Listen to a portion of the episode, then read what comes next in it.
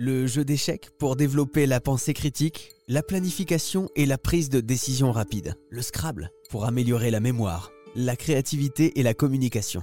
Le bridge ou le poker pour développer la concentration, la flexibilité mentale et la pensée rapide. Les jeux de société sont un excellent moyen de travailler différentes parties du cerveau tout en s'amusant. D'ailleurs, ils sont également utilisés pour développer l'apprentissage chez les enfants, ou encore pour améliorer les fonctions cognitives des personnes âgées. La science le reconnaît et la science l'étudie. C'est exactement le domaine de recherche de Léa Martinez. Elle est doctorante à l'université de Poitiers et fait partie de l'équipe de recherche Gaming Lab chez Asmodée. De façon euh, générale, avoir des activités euh, de loisirs et donc les activités ludiques en font complètement partie, ça permet justement de façon globale en fait d'améliorer le fonctionnement cognitif. Ça permet de façon spécifique d'améliorer ce qu'on appelle le fonctionnement exécutif.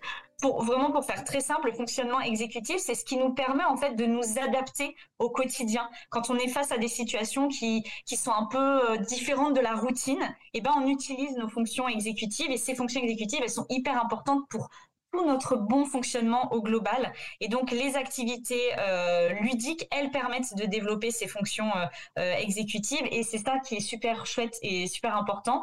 Après, pour moi, c'est encore un petit peu trop tôt de déterminer quel type de jeu exactement pourrait développer ces fonctions exécutives. Ce que l'on peut aussi dire, c'est que voilà, plus on va être engagé, plus on va passer un bon moment et faire ces types d'activités régulièrement, plus on aura voilà le potentiel d'améliorer ses fonctions. Hmm. C'est un peu tôt parce que c'est un domaine de recherche aussi qui est assez récent, non? Absolument, c'est un peu tôt parce qu'il n'y a pas beaucoup d'études en fait à ce sujet. En tout cas, dans moi ma discipline en particulier, qui est la psychologie euh, cognitive. Les jeux euh, qui sont d'ailleurs aussi utilisés à tout âge, on le voit de plus en plus comme thérapie entre guillemets, que ce soit pour l'apprentissage chez les enfants, pour euh, euh, limiter un peu le déclin chez les personnes âgées aussi. Hein. Oui, tout à fait.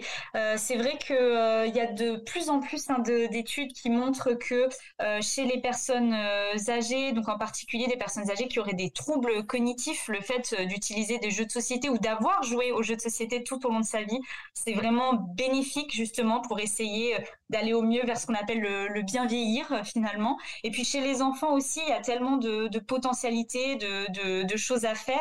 Et euh, pour justement ce qu'on appelle aussi la, remédiation cognitive, alors moi, c'est, c'est pas trop mon, domaine, mais on voit bien que le jeu de société peut être un, outil vraiment très pertinent pour travailler euh, certaines fonctions cognitives en particulier de façon individualisée avec, euh, des personnes qui auraient des, troubles cognitifs. Donc oui, c'est vraiment un, bel outil à utiliser à différents avec différentes tranches d'âge et pour différentes spécificités. Vous, vous étudiez les jeux euh, existants.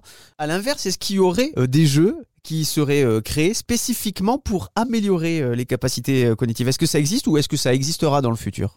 Alors, on pourrait réfléchir en effet quels seraient les, les, les caractéristiques des jeux, les mécaniques de jeu qui permettraient euh, au mieux d'améliorer les, les, fonctions euh, cognitives. Donc là, ça demanderait aussi du travail de, de game design. Ce que je peux vous dire, c'est que justement avec l'équipe euh, euh Research, il y a la, la gamme de jeux donc Access Plus, qui est une gamme de jeux adaptée pour euh, des personnes qui ont des troubles cognitifs, donc qui, qui a été euh, développé.